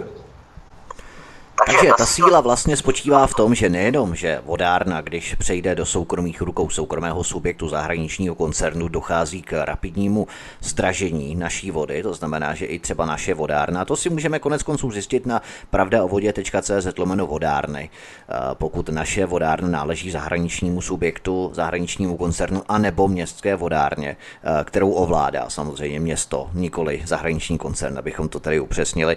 Ale ta síla spočívá i v tom, že do infrastruktury, to znamená do opravy potrubí a do opravy čističek, musí lít město peníze místo toho koncernu. Kdežto, pokud by vodárnu ovládalo vlastnilo město, tak to město ze zisku vody, které inkasuje v rámci jejich zisku, v rámci marží z té vody, tak to vlastně tu cenu potom zpětně reinvestuje do té infrastruktury. A tak to vlastně zahraniční koncern si ty peníze ze zisku vody vytáhne na svoje účty a město musí speciálně místo nich lít ještě jednou ty peníze. To je jakoby druhý důvod důvod, který bychom se měli uvědomit. A ten třetí samozřejmě spočívá v tom, že město nemůže čerpat nebo vodárna nemůže čerpat dotace, protože není oprávněná v rámci toho postavení žadatele o dotace k tomu, aby je mohla čerpat. Podle té směrnice, kdy pokud je kšeft s vodou, pokud eh, je na vodě generovaný zisk, profit, tak eh, ta vodárna nemůže žádat o dotace. To mohou pouze města, které negenerují zisk, jejichž předmětem není podnikání, není biznis. Takže to jsou vlastně ty tři body, pro které bychom si měli uvědomit, že nejenom ta konečná cena vodného a stočného, ale vlastně i tyto další aspekty jsou velmi důležité pro to, abychom si uvědomili, že je důležité vlastnit vodu, nebo aby vodu vlastnilo město, nikoli, nebo ovládalo město, nikoli zahraniční koncert. Tak jsou to jakoby ty tři nejdůležitější důvody podle vás? Uh, opět trošku poupravím logiku, ale říkáte jako kostra zase správně. Jo? Logika je jasná. Bez v okamžiku, kdy se z provozování vodovodu a kanalizace stane soukromé podnikání nějakých fyzických právnických osob, které nejsou zainteresované nebo nejsou veřejnoprávními subjekty, tak v tu chvíli Evropská unie říká, dotace na obnovu infrastruktury jsou určené veřejnoprávním subjektům nebo subjektům, které ovládají města obce. Tečka. Ano. Prostě nebude. Takže ano, je to zásadní, připravujeme se o 100 miliony, miliardy z dotací. Druhá věc je, e, připravujeme se o tu ziskovou marži, o které jsme rozhodovali. Na začátku toho pořadu jsem říkal, že Hradec a Pardubice měli podobné ziskové marže, kolem 10 milionů, 4 až 14, 15, e, ale oni záměrně tvořili nízké zisky. A tu ziskovou marži oni jsou oprávněni ze zákona z legislativy e, si započíst do ceny vody a když se rozhodnou jí mít nízkou, tak ji mají nízkou, když se rozhodnou jí zvýšit, tak ji mají zvýšit. A to je další věc, tuto ziskovou marži jsme v podstatě bezúplatně, nebo my ne, ale ti politici, bezúplatně na základě nepravdivých údajů o, s manipulovanými zastupiteli vyvedli do rukou soukromých firm. A ty soukromé firmy prostě si, ma, si říkají, my podnikáme, my máme právo na ziskovou marži, co se vám na tom nelíbí. E, vy chcete o, jako kdyby zasahovat do, do podnikání soukromých subjektů. Takže to je ten druhý důvod, proč já říkám, že voda by měla být služba a ne provozovaná jako, jako občanům a ne kšeft nebo předmět podnikání za účelem dolování zisku. Jo? To prostě v okamžiku, kdy to na konci, kde jsou peníze, kde to generuje peníze, zprivatizuju, tak jsem vlastně fakt z toho udělal systém e, privatizace zisku ze státní nákladu, protože dopředu zůstaly jenom náklady na těch městech a obcích, které to musí financovat buď ano. z příjmu z nájmu, který tam ten koncern ve vyšší odpisu a něčeho trochu navíc, aby pokryl náklady na ty, kteří to tam hlídají, tak eh, dá, nebo když si ty města silou nějakou protlačí zdražení, tak ale on to okamžitě započte těm lidem do ceny vody. A to je prostě druhá položka, o kterou jsme přišli, která je, nebo druhá ne položka, ale druhý zásadní, zásadní, druhá zásadní pozice, o kterou jsme přišli, rozhodovat o tom, jaký bude zisk a jak ten zisk bude použít. Když bude nízký, dobře, bude nízký, když bude velký a já ho reinvestuju, lidi to pochopí, protože ví, že se je. A to já nemám teď v tuto chvíli v rukou. A v podstatě třetí věc je vůbec jako kdyby ta vodárenská inteligence a ta schopnost těch měst eh, být opravdovým partnerem jakýchkoliv soukromých subjektů. Protože ti starostové se co čtyři roky mění. Mění se jejich struktura, mění se jejich politický pohled, eh, ale nikdo z nich, kromě výjimek, není vodař. A v okamžiku, kdy management té vodárny je placen koncerny, tak je jasné, že není vyvážená pozice mezi těmi lidmi, kteří o nás rozhodují a těmi lidem, kteří nám tu vodu prodávají. A, je, a opět je to další důvod k tomu, že by voda neměla být prostě předmětem kšeftování, ale měla by být s, s, v rukou prostě samo, vodařů, kteří jsou podřízení nebo kteří plní záměry těch měst a obcí. Priorita měst a obcí není generovat zisk a vyvážet ho do zahraničí, tak jak u soukromého subjektu priorita je, jejich je být znovu zvolen, řekněme si to na rovinu, politik chce být znovu zvolen, to znamená rozumná cena vody. Pokud nemusím zdražovat nebo před volbama dokonce o, o korunu sledím, což je klasická ukázka populismu, která proběhla ve Zlíně, jo? Kdy, kdy ten Adámek, který to tam celou dobu držel eh, a, a odvolával se, nebo vedení Vada, Vaku se odvolávalo proti rozsudkům, tak, tak on rok předtím vyjednal slevu o korunu. Jo? To, že ani zdaleka... 10 korun zdražili, že? No jasně, nás, samozřejmě, já jsem říkal výborně, tak za, no. za 80 let bude cena vody zadarmo. Super, už jsme tady, už se na to těším. Jo? Fakt na to se nedalo jinak, to bylo tak jasné, že to je prostě populismus postavený před volbama, aby těm lidem řekl, dívejte, my jsme prosadili toto, ale že měl v ruce pravomocný rozsudek, který mu umožňuje kdyby, kdyby se do toho opřel, stej, on je v silnější postavení, oni má majoritu v tom voku, on je schopen prosadit vedení vodárny, které bude hájit zájmy těch lidí tak v okamžiku, kdyby toto udělali a oni se opřeli do toho těma žalobama, tak když to uděláme my jako akcionáři a vedení té vodárny, tak v tu chvíli prostě není co řešit a myslím si, že by nebylo co řešit ani z pohledu trestního, protože ti lidi, kteří to se realizovali, by v tu chvíli se dostali pod takovou palbu důkazu, které my nemáme, protože je má jenom to vedení té vodárny, jo, které se tam dostane. Že, že by prostě v tuto chvíli bylo jasné, že ten komplot nemá jenom obchodní rovinu, ale i trestní rovinu a v tu chvíli by, by kdyby se toto prokázalo, tak se celý systém hroutí a vrací se to do rukou měst a obcí. A ty, a ty vodárny se stávají co? oprávněným žadatelem o 100 miliony z dotací, o miliardových dotací. Opět a vrací se to, co jsme si před chvilkou řekli, vyváženost z hlediska schopností mám vodárenský management, vím, jak rozhoduju a mám ziskovou marži a rozhoduju, kolik jí mám nebo nemám. Poslední věc, kterou k tomu řeknu, a řeknu ji na příkladu, který najdete i na těch stránkách, o kterých jste mluvil, a to je jasný důkaz o tom, že jste říkal, že jste to správně vyvodil.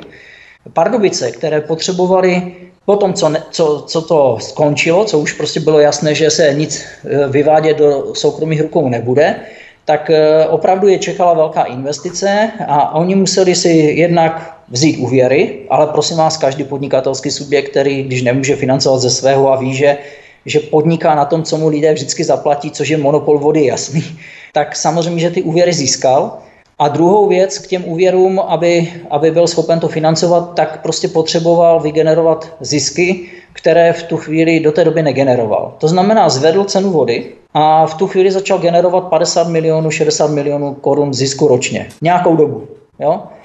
Vygeneroval si peníze, které použil potom k spolufinancování z prostřednictvím těch úvěrů a vlastních zdrojů k těch velkých investičních akcí. No a pak cena vody už přestala tak šíleně růst a a zisky spadly zase na nějakých 15-20. Jo? To znamená, eh, je, je tam prostě ta, my máme jasné důkazy o tom, že ta ekonomická logika toho, té zprávy, té vodárny a a vím, že jsem nedávno viděl v televizi pana Fedáka, což je právě jeden z těch lidí, který, e, myslím, že i rozumně, velmi rozumně, tehdy se snažil tu vodárnu zevnitř té vodárny bránit proti těm, e, těm lidem, kteří e, si z toho viděli jenom vlastní biznis tak říkám, od té doby, kdy jsme městská vodárna, kdy je jasné, že jsme stabilizovaní, tak kde jde, tam podáváme žádosti o dotace, abychom prostě těm, abychom realizovali projekty i pro mě, malé města a obce, které samozřejmě pro ten VAK vlastně nejsou ani tak zajímavé, protože on potom bude mít na nějakém území připojených pár obyvatel, kterým zajistí odvod vodu čistovody, to znamená kvalitu vody do, vypouštěné do přírody, ale ekonomicky je samozřejmě rozdíl připojit sídliště nebo 10 baráků někde v obci, že? To bylo lukrativní pro ten biznis. A, ale ta hmm. městská hmm. vodárna prostě nemá tam ten pohled toho, toho drancování, nebo drancování, toho prostě e, já chci jenom zisky a mě tady nějakých 10, 20, 30 jako baráků nezajímá, protože já bych na to vlastně ještě doplácel. Jo? Takže takže Toto si myslím, že jste vystihl úplně přesně. Jsou to ty tři body, o které, nebo dva, které jste řekl a jeden, který jsem já ještě doplnil. A to je ta vodárenská inteligence a schopnost prostě eh, posuzovat věci nejenom politicky, ale i vodařsky. Naším hostem je makroekonom inženýr Radek Novotný, zakladatel nadačního fondu Pravda o vodě. Vy posloucháte stále svobodný vysílač, o kterého vás zdraví Vítek a počkejte si po písničce. Hezký večer. Makroekonom inženýr Radek Novotný, zakladatel nadačního fondu Pravda o vodě, je hostem u nás na svobodném vysílači. Od mikrofonu vás zdraví Vítek. A jak jsme před písničkou slíbili, poslední věc, protože nám dochází čas, tak abychom doklepli tu sestavu soudů, systému sestavu soudů, které jste tady vlastně i načal v souvislosti s tím zlínem, kdy jsme od toho tak trochu odbočili. Eh, skončili jsme u krajského soudu v roce 2010, který potvrdil, že se jednalo o organizovanou skupinu, do které jsou zapojené koncerny, soukromé firmy a Česká spořitelna a také politici nebo část politiků. A to vlastně bylo po ústavní stížnosti na soudce, což znamenalo čtyřleté zhruba zdržení. A daný soudce potvrdil znovu tento rozsudek.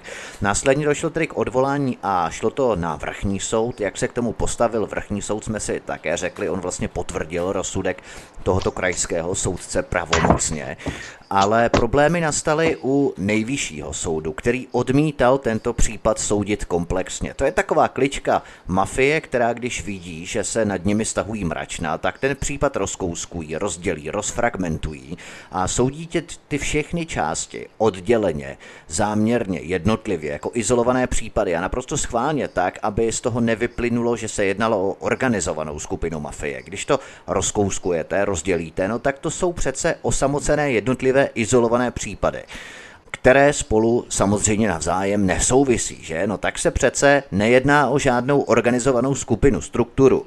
Finta spočívá ale v tom, že nejvyšší soud to odmítal soudit uceleně komplexně jako jeden balík případu, čili nebylo možné dokázat, že to působila jedna organizovaná skupina, která jela jako přes kopírák připravovanou sofistikovanou metodou, kterou rozkrádali vodárny ve spolupráci s částí politiků a nejvyšší soud z toho tedy stále vyčlenoval část dokumentace s tím, že to není otázka zásadního právního významu. Vy jste podali tedy ústavní stížnost na nejvyšší nejvyšší soud, že to nejvyšší soud vlastně odmítal zpracovat jako komplexní celistvý případ pro celou Českou republiku, že to schválně kouskoval a vyčlenoval.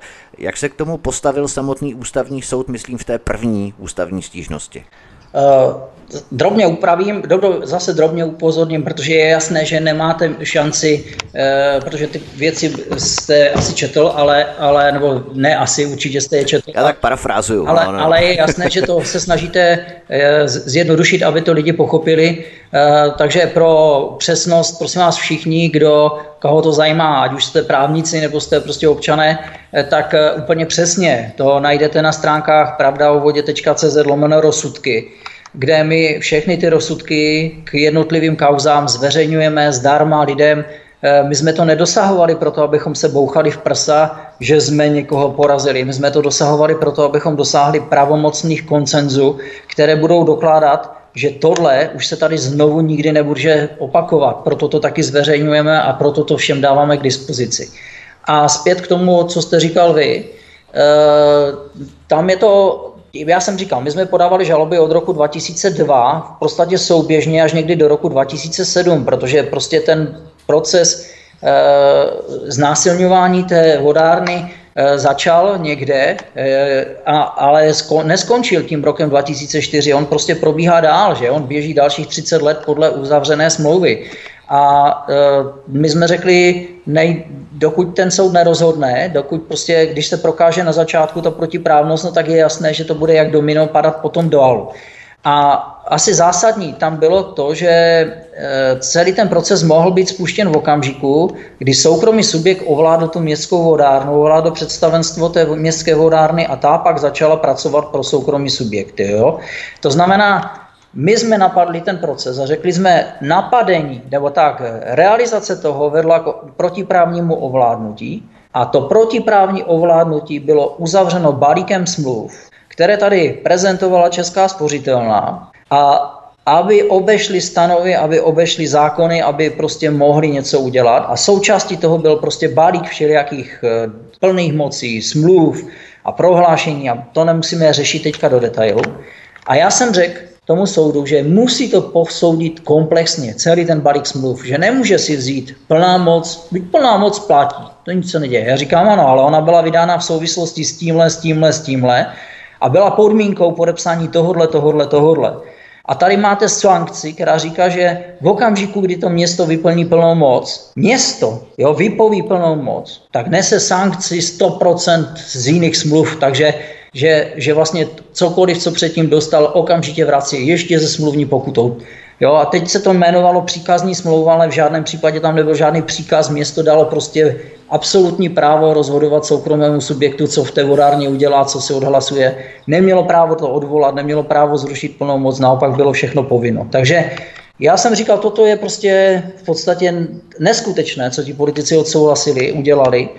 A trval jsem na tom, že ten soud tohle to takhle posoudí. A samozřejmě jsem jim rovnou řekl, že, že to je neplatné, že to je prostě proces, který vede k tomu, že, že když to posoudí komplexně, tak nemůže dojít k jinému závěru, než že to je systém postavený na obejití stanov zákonu České republiky. A to zásadní, které probíhalo v, tom, v těch soudních sporech, bylo, že ten krajský soud to posoudil v celku. Ten jako s tím neměl problém, ten se některé vyjadřoval. A oni samozřejmě využili těch svých právníků a těch právních klíček, aby to buď natahovali, anebo do toho házeli vidle. A furt se jim dařilo, že nejvyšší soud prostě vždycky řekl, tohle není, jak jste řekl, zásad, otázka zásadního právního významu, jestli ty plné moci jsou takové nebo nejsou, jestli to někdo ovládne nebo neovlád. A já říkám, kurník, u městské vodárny není zásadní právní otázkou, jestli to někdo ovlád, když to stanovy neumožňovali. A on to někdo ovlád. A vy říkáte jako nejvyšší soud, že to je vlastně jedno, že se o to nemáme vůbec starat. No tak to jsem řekl, tak, tak to ne, jdeme, jdeme na ústavní soud. A pak nám teda řekl, když nám ústavní soud, že to je jedno, tak jste nám dali know-how, jak vykrást jakýkoliv městský majetek. Jo, prostě já jsem to i tak dokonce v jedné té argumentaci tomu soudu napsal, to advokát odmítl psát, ale já jsem řekl, napište, že, že trvám na tom, že, že, to, že, se na to, že tohle trváme na tom, že to ten ústavní soud posoudí, neboť se na to dívám z tohohle, tohohle pohledu z takového takového důvodu. Jo. A e, ten ústavní soud samozřejmě řekl, že to není možno posuzovat, že prostě když máme právo na spravedlivý proces a je tady souběh nějakých dokumentů, které je, tak musí být posouzeny v celku v časové řadě. Vrátil to tomu nejvyššímu soudu a dal mu 10, já teď řeknu 10 bodů, které má ten nejvyšší soud udělat. A ten nejvyšší soud se vykašlal na rozhodnutí toho ústavního soudu a udělal tři z těch desíti a řekl, když platí tyto tři, tak je to takhle. To znamená, není oblečená ani svlečená a v dané chvíli nám se zdá neoblečená, jo? nebo slečená, to je jedno. A skončilo to tak, že jsem, to už jsem se teda opravdu namích a řekl jsem dobře, tohle jsou podle mě praktiky justiční mafie, o kterých tady mluvila paní Benešová. Tak jsem podal znovu ústavní stížnost, to trvalo další vlastně tři roky, no a v tu chvíli teda nakonec ten ústavní soudce teda natáhl, jako opravdu se bylo vidět, že i oni se naštvali. A my jsme tam doložili i rozsudky z německého soudu, které dokládali, že tohleto stejné Stejný komplot probíhal v Německu a ten německý soud to tam prohlásil za protiprávní. A ten ústavní soud už v tu chvíli řekl, pánové, tak toto ne, vy už nejenom, že nerespektujete práva občanů na spravedlivý proces, ale vy dokonce nerozhodn- ne, ne, nerespektujete rozhodnutí ústavního soudu. Takže jim nařídil, že to prostě udělat mají a že musí zohlednit to, co jsem řekl, a že musí zohlednit i ty, i ty německé, už tu, tu, to rozhodování toho německého soudu. To znamená, bylo jasné, že jim říkal, musíte to prostě, musí, je, je pravda to, co říkal tu, v tu chvíli ten Novotný, ten balík smluv je prostě materiál postavený na tom, aby jsme to ovládli, zrušili a, vy, a vytáhli si z toho ty střeva. A skončilo to tak, že e, ten nejvyšší soud, my jsme to ještě teďka nikde nepublikovali, nedávno, je to, já teď nevím, tři týdny, e, nám dal zapravdu, že ano, jinak to teda neplatí, ale tady v tomto případě, když to posuzujeme, tak máte pravdu, je to celý balík, který je v souvislosti, je v kontinuitě, je propojený a je to, je to neplatné. To znamená, prosím vás, spravedlnost nebo rozsudek nejvyššího soudu po, 17, po, po 13-15 letech je podle mě ukázka nefunkčnosti české justice při schopnosti bránit práva občanů a států a měst v tak strategické záležitosti, jako je, jako je voda. E, v tuto chvíli by měli v poslanecké sněmovně stát poslanci opozičních stran. Myslím si, že všichni rozumní poslanci ve, těch velkých stran, které tam jsou, e, od Pirátu počínaje, ANO počínaje, ODS, ČSSD a říkat a dost. Protože pokud toto nenastane, pokud těm lidem je to jedno a my jsme jim ty rozsudky dali, kromě toho posledního, který je nedávno, ten jim budeme teďka distribuovat, tak v tu chvíli, kdy to nedělají a ví o tom, tak tady máme obrovský problém v České republice, protože vidíme, že zájem občanů tady a zájem občanů a vymahatelnost práva a to, aby fungovala vymahatelnost práva, není v zájem politiků, kteří tu zemi vedou. To je důležité si uvědomit, že stejní soudci záměrně pozdrželi tento rozsudek kolik? 6 let, čili 6 let minimálně soudci nejvyššího soudu udržovali v chodu tento protiprávní stav, protože vědomě to odmítli posuzovat komplexně jako celek, až než jim to nařídil vlastně ústavní soud. Takže máme tu nefunkční část policie, která nekonala, ač konat mohla. Část justice, která je nefunkční, nebo možná ne nefunkční, ale spíš pracující pro soukromý sektor, když to takto schrneme. A další část politiků, kteří pracují pro soukromý sektor, nikoli pro stát a občany, jak by měli. Eh, poslední otázka. Současnou eh, ministrní spravedlnosti je Marie Benešová, která dříve působila jako předsedkyně nejvyššího soudu, takže má kompetence tohle dát prošetřit eventuálně. Eh, budete se na Marie Benešovou obracet, protože pokud se to nevyšetří a nezjedná se náprava systému pro sfunkční tohoto justičního systému, mašinérie, tak ta justice pojede pořád dál v zaběhaných kolejích. No, my se budeme obracet nejenom na nejvyšší státní zástupkyní a na ministrní spravedlnosti. My se, my se teď po uzavření toho cyklu těch rozsudků ústavní soud, nejvyšší soud, vrchní soud, krajský soud, eh, chceme obrátit, a už jsme se vlastně obrátili eh, eh, na všechny politiky znovu, kdy to teďka doložíme těma čtyřma rozhodnutíma, protože vlastně žádný politik, žádná strana nemůže dosáhnout silnějšího mandátu, než máme teďka v rukou my, protože v okamžiku, kdy říkám, toto se tu dělo a bylo to jak kobercový nálet ve všech vodárnách nebo ve většině vodárnách. Někde jsme to ubránili, někde jsme to neubránili, ale pro nápravu prostě vy už tady ta rozhodnutí toho soudu máte. Tak eh, prostě, a my vám tady říkáme, udělejte těchto deset kroků, což je ta petice Voda je život. To je jedno, jeden z, z základních eh, jako pilířů toho, abychom si vydefinovali deset, nějaké kroky, které vedou prostě k té nápravě a my jsme je vydefinovali tak my jim chceme doložit, toto jsou fakta, toto jsou rozsudky, toto jsou dopady a tady je cesta ven. A, a prostě pojďte s tím něco dělat, protože po, a, a pokud nepůjdete, tak nadační fond prostě bude zveřejňovat ty informace, to už jste trošku na začátku nakousl, že jsme se domluvili na spolupráci s paní Vytázkovou nebo s institutem paní Vytázkové uh, ohledně vymahatelnosti práva, protože na rovinu já jsem velmi rád, že se do toho ona pustila z tohohle toho pohledu, protože my tu zkušenost reálně máme, že vymahatelnost práva po 17 letech, prosím vás, není vymahatelnost práva. Kolik lidí by vydrželo to, co jsem vydržel já, eh, já na rovinu, kdybych tušil, kolik to bude stát práce, energie, různých vyhrožování a různých ataků a hlavně, kolik to bude stát financí a času, tak, tak bych do toho nešel, protože bych věděl, že na to v tu chvíli nemám. Je to, že se mi postupně podařilo něco vygenerovat z podnikání, to bylo fajn, ale ale já, místo, já jako v dané chvíli jsem, kdybych byl slabší eh, mentálně, a, ale tam si myslím, že pánové zvolili tu nejhorší variantu e, mého zastrašování, to jsou gangsterské praktiky, tak, tak to jsem řekl tomuhle tomu prostě ustupovat nebudu, jako jo, protože není kam ustupovat. Tady jsme my doma a darebáci prostě ať se seberou a jedou na, na, na Kypr, tam si užít nějakých peněz do té doby, dokud prostě si pro ně někdo nepřijde. Jo? Já se vás zeptám takto, pane Novotný, ještě na závěr. Tento stav už bohužel dospěl do takového stádia, kdy už jaksi nestačí vrátit ten původní stav, ale skorumpovanost dospěla do takového rozměru a právě proto kvituju s nadšením spojení s Alenou Vytázkovou, že už opravdu tyto vlasti zrádce, a to říkám s plným vědomím toho, jak je tento výraz sprofanovaný, každý si dnes bere vlastně zradu do úst, ale v těchto případech, kdy organizovaná skupina osob místo zájmu města, občanů a státu pracuje v zájmu zájmu soukromého zahraničního koncernu, tak lze na to uplatnit termín vlasti zrada, tak nestačí pouze navracet ten původní stav, ale měli by tito lidé podle vás být zavíraní do vězení, protože způsobili a zapříčinili obrovskou ztrátu peněz českého státu, Bez... výtěžku kapitálu, inkasovaných cen vody do zahraničních rukou, do, prostě to jsou nenávratné škody. Měly by být eh, ty osoby, které se prokazatelně podílely na organizování tohoto stavu, v podstatě podstatě mafie kobercového náletu, hnaní ke zodpovědnosti v podobě vězení, podle vás? Bez diskuzí. Prosím vás, bez toho, že začneme věci pojmenovávat a bez, bez toho, že začneme trvat na odpovědnosti lidí, kteří tady vědomně, organizovaně jdou proti zájmu měst, státu a lidí, tady pořádek nikdy nebude.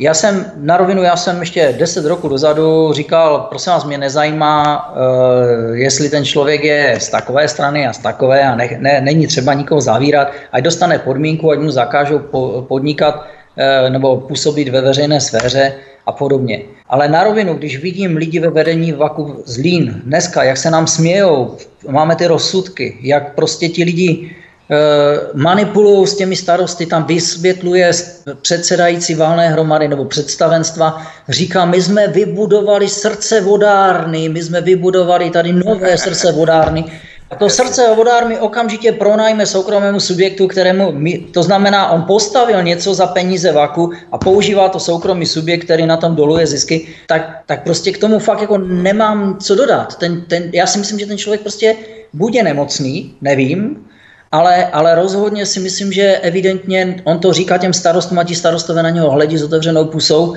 a někteří mu věří, ale někteří už mu ani nevěří. Oni fakt jako někteří, když jsme vyšli ven, říkali, to není normální. A to byli bacha, to byli noví starostové, kteří tam přišli, jo, kteří říkali, teď to není normální, teď ten vak to nepoužívá, tak jaké srdce, jako jo. A já jsem říkal, no musíte se jít zeptat pana Březíka, jako, pan, jo, jako já o panu Březíkovi celou, já jsem to řekl hned od, první, od prvního momentu, kdy přišel jak začal, budeme otevřeme společnost informací, musíme jednat jinak. Tož politické keci, které byly jasné, že v okamžiku, kdy se začneme ptát, a já jsem se začal ptát a on mi začal odpovídat stylem, toto není otázka předmětu valné hromady, tak jsem věděl, že mám předtím sobě prostě háda, který je připraven za peníze říct cokoliv, jenom proto, aby to fungovalo tak, jak to funguje dál. Jako jo. A to znamená odpověď na vaši otázku, Musíme začít pojmenovat věci pravým jménem. Nesmíme se bránit, nesmíme zůstat ovce, která bude čekat, že nás někdo něco vyřeší. Musíme si to začít řešit sami, musíme se spojit a musíme trvat na tom, že tady to právo bude fungovat a že ti lidi, kteří jsou za něco odpovědní, a prosím vás, ne politicky odpovědní, Protože politicky odpovědní, že znamená nic. Já jsem nikde neviděl v trestném, trestném zákoně nebo v trestném zákonníku definici politická odpovědnost. Prostě normálně lidská, trestní, obchodní a, a odpovědnost, která bude znamenat, že ti lidi se nám, normálním lidem, si nebudou dělat srandu z toho, že ti lidi to nějak zaplatí, když oni tam pět korun nepoznají na kubíku, když to je jedno jo, a podobně. Oni jsou ovce, oni se o to nestarají a podobně. Toto prostě musí skončit. Pokud to neskončí, tak si nezasloužíme nic jiného, než že nám tito lidi vládnou. Měli bychom si klást eh, zásadní otázku, kdo provozuje lépe vodárnu. Zahraniční soukromý koncern nebo český stát, respektive město. Zahraniční koncern provozuje vodárnu s jinými prioritami, dosahují lepších čísel, lepších zisků, ale musíme si právě uvědomit, že je to na úkor stavu vodní infrastruktury, potrubí a čističek. To jsme se tady celou, celé, necelé dvě hodiny snažili naznačit, kterou neopravují. A města musí za ně místo nich lít peníze do těchto oprav, aby zahraniční koncerny měly o to vyšší zisky? Pozor, oprava není vody. investice, opravy oni dělají. Jo? Oni právě tohle na to upozorňují uh, lidi. Uh, oprava je výměna žárovky v baráku. Uh, v okamžiku, kdy ovšem vám skoroduje potrubí v rámci topení, tak je to investice a to už financujete vy jako vlastník. Jo? To znamená, tady upozorňuji, je to to, to nejde úplně tak postavit, jak jste to řekl, že, že oni provozují hůř nebo líp nebo něco podobného. Oni prostě provozují s jinými prioritami a ty jiné priority znamenají, že, že v tu chvíli, co mohou, to přesunou prostě na toho vlastníka. Kdežto v okamžiku, kdy to má v rukou městská vodárna, tak ona a, a města ji mají v rukou, tak ona, ona nedělá to, že něco přesouvá na města a obce. Ona prostě v tu chvíli, když ty peníze vygeneruje, tak ona je vrazí do té infrastruktury, protože ona nepotřebuje, ona nemá povinnost posílat 20, 30, 40% někde do zahraničí. A to je ten úplně největší základ toho, já bych tam nešel do těch diskuzí, jestli někdo víc investuje nebo neinvestuje. Prostě je to postavené na tom, jaké priority mají města jako vlastník a jaké priority má ten soukromník. Protože ten balík peněz, který se od lidí vybere, ten je fakt jenom jeden a pak je to o těch prioritách, které kdo prosadí. A v okamžiku, kdy jsou tam města, tak prosadí priority zájmu města a lidí. Když je tam soukromník, tak prosadí zájmy a priority koncernu nebo vlastníku koncernu. A ty jsou tak antagonistické, že v tu chvíli, kdy, kdy prostě zprivatizujeme vodu, což je krev, to je jak krev pro člověka, tak to je to samé voda je pro stát, tak v tu chvíli se nesmíme divit, že v dané chvíli ten soukromík si dělá svůj kšeft a říká, chceš infrastrukturu, tak si postav. Tak a ve čtvrtém díle si představíme možnosti, co my jako občané můžeme reálně s tímto stavem dělat, protože jednoznačně vidíme, že boj za záchranu zprávy české vody, respektive zisků z ní nebo profitu z ní, peněz z ní, má smysl. Vyžaduje to sice obrovské nasazení, obrovské prostředky, finanční a hlavně nervy, pevné nervy, protože Radek Novotný to dělal 17 let.